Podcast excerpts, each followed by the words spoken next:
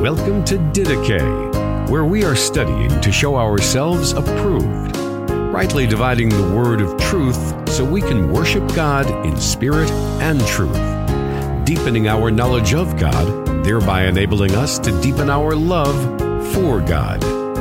Here is your host, Justin Peters. Welcome to the program, ladies and gentlemen. I hope that this finds you and yours doing well, and I want to thank you for joining me. We completed our series of the interviews with Costi Hinn, and talking about that, I trust that that was an encouragement for you. It certainly was to me.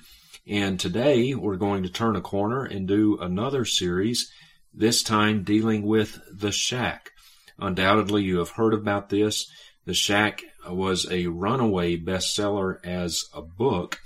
Uh, the latest numbers that I've seen, The Shack has, uh, in paperback, has sold over 20 million copies and has been translated into 50, 50 different languages.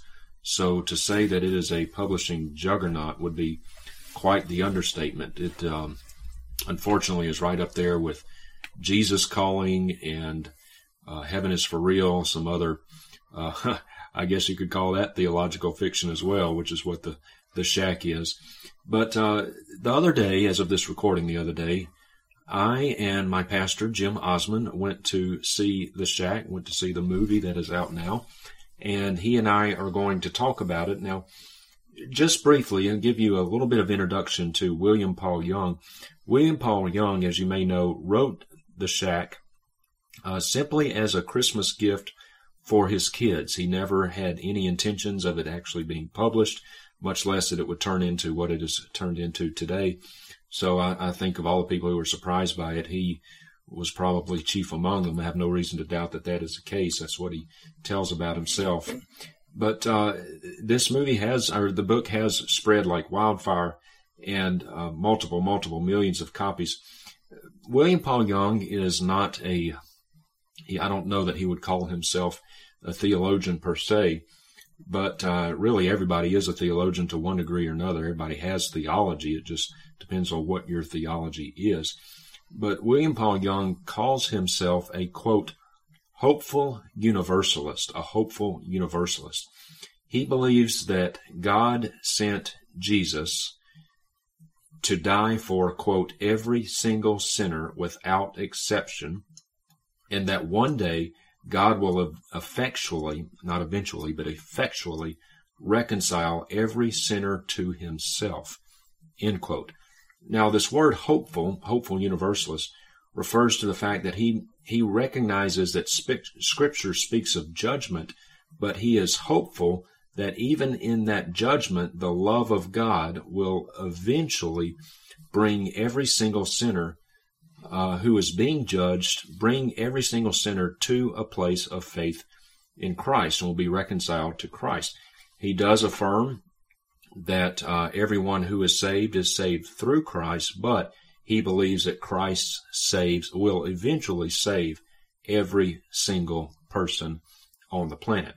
Uh, William Paul Young, uh, he was speaking with a, a pastor in Oklahoma named Wade Burleson. Wade Burleson has been a uh, fairly prominent in the Southern Baptist Convention.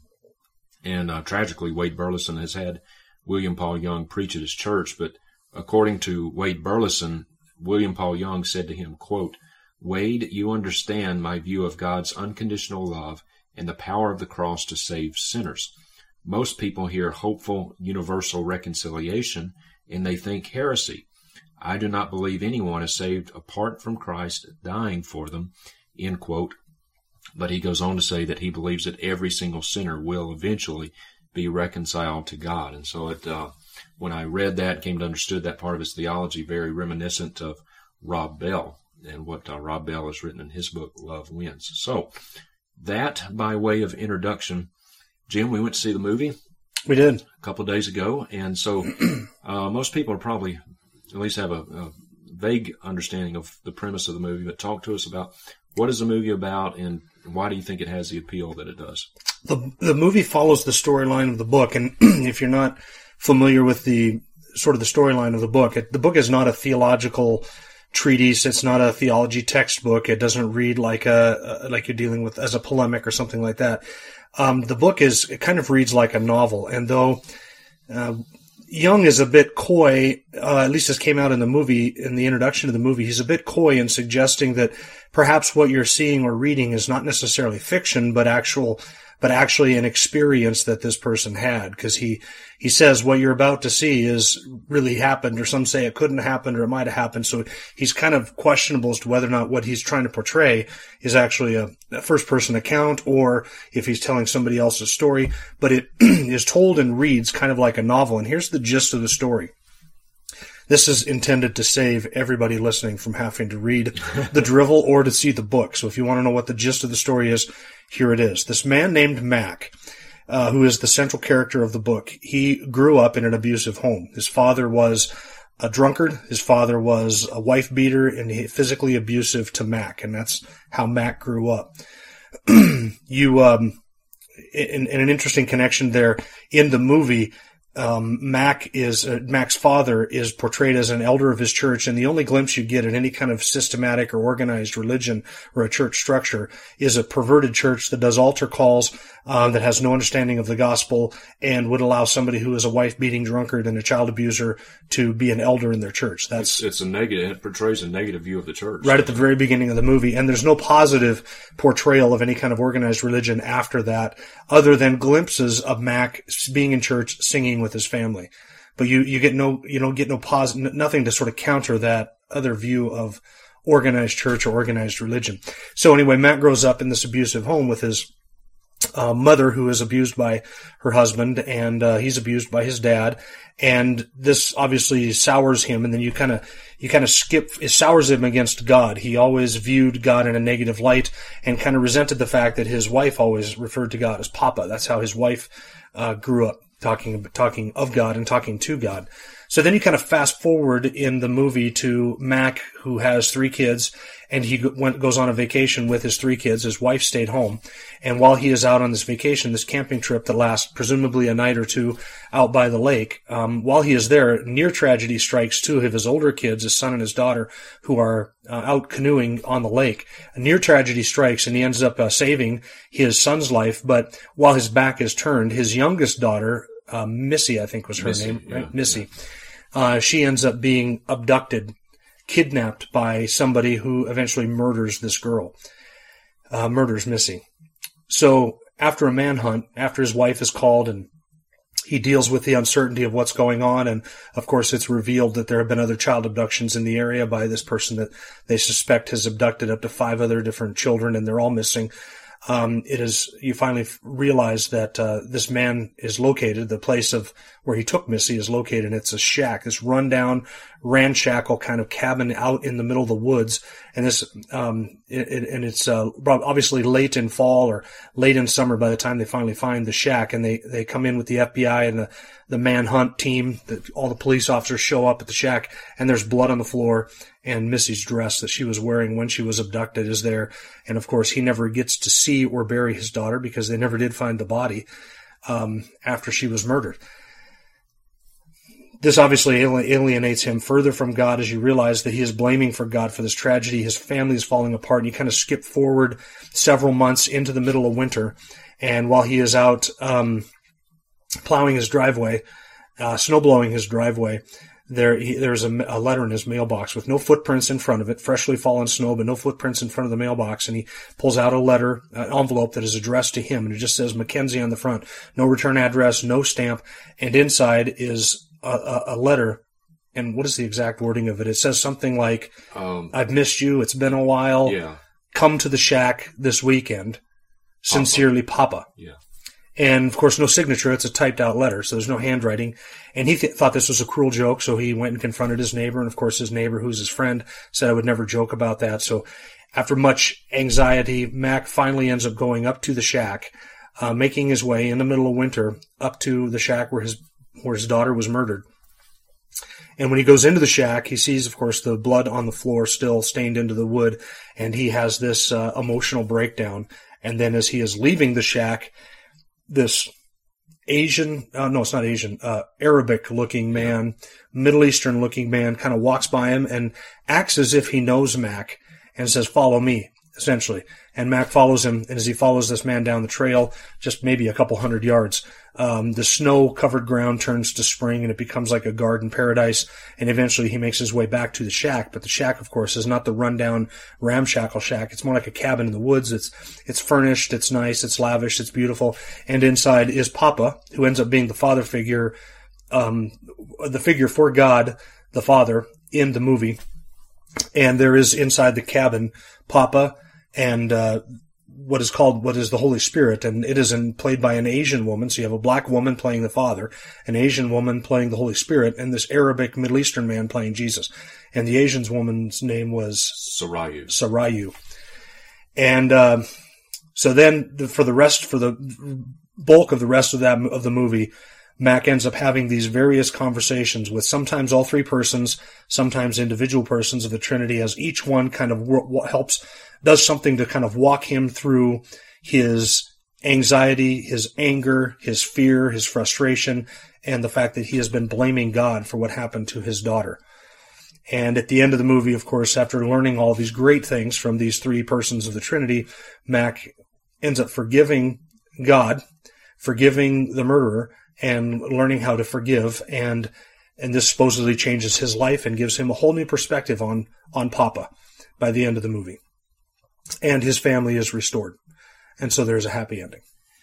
That's the movie And in so a nutshell. That's the yeah, good, excellent synopsis, and it's uh, the the book had such an appeal, and I, I don't know how well the movie's doing at the box office, um, but obviously the book had enormous appeal, twenty million copies plus and counting, and one of the reasons for it is it deals with some of the big questions that that everybody has, right? Every parent's nightmare is having their child abducted, to lose their child in some way with unanswered questions. That is, anybody who has had children understands that, you know, you, you fear that from the moment that you have your child, that you're going to forget them at the grocery store, that you're going to turn your back and look, uh, for a steak and turn around and your child will be gone, or you're, you're going to wake up one morning and your child will be taken in the middle of the night and that you won't have any answers. I mean, that is a, that is a horrible fear that nearly everybody with children can relate to. Yeah. And the other thing that it deals with, of course, is how we deal with suffering and tragedy and how we view suffering in this earth. Uh, you know, all of us suffer in one degree or another. Uh, you with cerebral palsy, um, me with my witty personality, we all have crosses that we have to bear. Um, we all face suffering in, in, in some way and at some time, and we all, we all experience tragedy. There's bad things that happen to all of us. We're not, nobody is immune from that. We live in a fallen world. And whether it's losing a child or a sudden car accident that takes your spouse or a sudden diagnosis with a terminal illness that's going to take your spouse or your child or your parent or your best friend or your neighbor, we all deal with these issues of, of what it means to live in a fallen world. And consequently, we all have to have some sort of theology that deals with the role and the purpose of suffering. And many people, I think, can, can relate to the temptation to, or, or the error, I should say, of blaming God for those things that happen as if, as if God's omniscience is to blame, or as if God's power is to blame, or as if the goodness of God is to blame. Um, and they want to wrestle through where, where is God in this tragedy? When my child is taken, where, where is God in that? Was he sleeping? Was he, did he not care? Does he not love my child as much as I love my child? Does God not love me as much as I love me? Um, and so they, you know, those those type of issues are, are common to ev- to all men and all people. And so the the movie, I think, the part of the appeal of the book and the movie is it offers a solution to those issues and to those questions, and we can in some way all relate to that. You know, Right. you, we can we can all feel with Mac who loses his daughter. We can all feel that tragedy, and and we all we all all of us maybe even in feeling that tragedy might fear that if we if we feel that tragedy, if we experience that suffering, that we are going to fall into the trap of blaming God. Yeah, yeah, and it and it deals with the just to dovetail off what you were just saying. Obviously, all of us face tragedy, whatever form that may take, in any number of different forms, and probably a lot of it is. Uh, uh, we live in a fallen world, and, and pain and suffering is part of that fallen world, as as as the sparks fly upward, as, as the Bible says. but also it, it deals with one of the big objections to Christianity, one of the big objections to the God of the Bible. If God, God cannot be all loving and all powerful at the same time. Mm-hmm. That's the objection. If God is is all powerful and he could stop suffering, then he must not be all loving. And if God is all loving, then because of his love, he should want to stop pain and suffering, but he obviously doesn't. So he must not be all powerful. And or he people, could, or he would stop suffering. Or he would stop suffering, and but he doesn't, and so he must not be all powerful. And and that's one of the big objections to Christianity. They they say you can't have it both ways. You can't have an all powerful God and an all loving God with so much suffering in the world. Right. right. That the existence of suffering either proves that God is not loving, or it proves that God cannot solve the issue. Right. And all we would say as an apologetic to that is that the existence of suffering doesn't necessarily prove that God cannot deal with the problem of evil. It's just just shows that God is not dealing with the problem of evil fully at this point, at this time. Right. Didn't it was I think it was Rabbi Kushner. Um, is that his name? The the rabbi who wrote the book Why Do Bad Things Happen to Good People? Okay, um, yeah. It was some years ago. I remember I had family members who read that book and thought it was great um, he basically kind of presents the same issue that you just brought up, and and his I think his solution to it, if I remember what the book said was correct uh, correctly, his solution to it was that God is not all powerful. There are certain things that God cannot do, and that's and that's where people typically, if they're going to have to choose between one of the two of those, they will typically say, well, then God must be not all powerful. He can't deal with it. Yeah. He can't do it. So it's his omnipotence that is questioned because we can't I, we can't fathom a God who doesn't love me as much as I love me. So he must be all loving. He must be omnibenevolent is the, the theological word. And so they will then just say, well, God obviously cannot deal with the problem of evil. And we would suggest that God can deal with the problem of evil. It's just that his, his method and timing of dealing with the problem of evil doesn't necessarily fit our timetable. Right, right, exactly. So that, that undoubtedly gets to the, the heart of the matter and the crux of why this movie, uh, book first and now movie have been so enormously popular. And, uh, as we start to kind of wrap up here, this the book the book has been endorsed. I read an article today by a thousand, at least one thousand um, evangelicals. You're not one of them, are you? I am not one of them. no, I was tempted. No, I'm just kidding. No, uh, it really wasn't. But uh, no, I, you will happily not see my name among that um, thousand evangelicals who endorse it. But uh, let me tell you some of the people who do endorse it. Michael W. Smith endorses it. Michael W. Smith, we all know Michael W. Smith. In fact, he said that after reading the book, he and his wife repented for their own lack of faith. So apparently, the shack did for them what the Bible could not. so, some book. Uh, so he and his wife are repented for their own lack of faith. Eugene Peterson endorses the shack. He's the he's the Message Bible uh, translator. Right. Yeah. Paraphraser. Better. Yeah. Not translator. Paraphraser. Yeah. Paraphraser. Paraphraser of, of the message, which is um, heresy as well. I've written on that. Uh, so Eugene Peterson endorses it. Wade Burleson, I've mentioned him, Baptist pastor and a former trustee of the Southern Baptist Convention International Mission Board. You're not telling me that Southern Baptists are on board with the message or the the uh, the shack, are you? You know, it, it's it's sad. Uh, Lifeway used to sell this book, and uh, promoted it heavily. They wanted it as their book of the month, and uh, I mean they were going gangbusters over this. And and some of the more level-headed folks in the SBC, thankfully, um, started raising alarms about it, and there was a real uh, brouhaha and discussion about it. And the SBC, tragically, according to my research, has, came out with a statement saying that there is nothing within the pages of the shack that would viol- be in violation of Orthodox biblical Christianity, which is a tragic statement to come out of the SBC. And we'll see why in the next couple programs as we get into the heresy of this book. But um, not all SBC folks would be in favor of it. Uh, there would be a hopefully a sizable number that would not, but there's a sizable number that are. And unfortunately, money talks, uh, hmm. especially for Lifeway. Uh, who else? Kathie Lee Gifford endorses the shack. And uh, I almost thought about reevaluating my own position when I saw that Kathie Lee Gifford endorsed the shack. Uh, tongue in cheek. Uh, Delilah Rene is a radio host. I believe she's Roman Catholic. Bear Grylls. Have you seen that show, Bear Grylls? Oh yeah, I, we watch uh, anything with Bear Grylls in it. I enjoy Yeah. watching it. Might not because I necessarily agree with his theology or even think he's a Christian, but my boys and I like to watch him eat the most disgusting of things. Right. Yeah, he's fun to watch. I mean, uh, his, his, his show is interesting. But uh, he endorses it, Bart Campolo. Now, if that name rings a bell to you, it it's probably because uh, He was raised by a famous apostate, wasn't he? Yes, none other than Tony Campolo is Bart Campolo's father. Tony Campolo calls himself a red letter Christian, uh, insinuating that there's a difference between the words of Jesus and their authority and then the words of the Apostle Paul. Tony Campolo doesn't like the things that Paul had to say about homosexuals and women, so he calls himself a red letter Christian. Uh, he's completely apostatized now. He's embraced homosexual marriage. Well, his son, Bart Campolo, has gone even further off the deep end, if that's possible.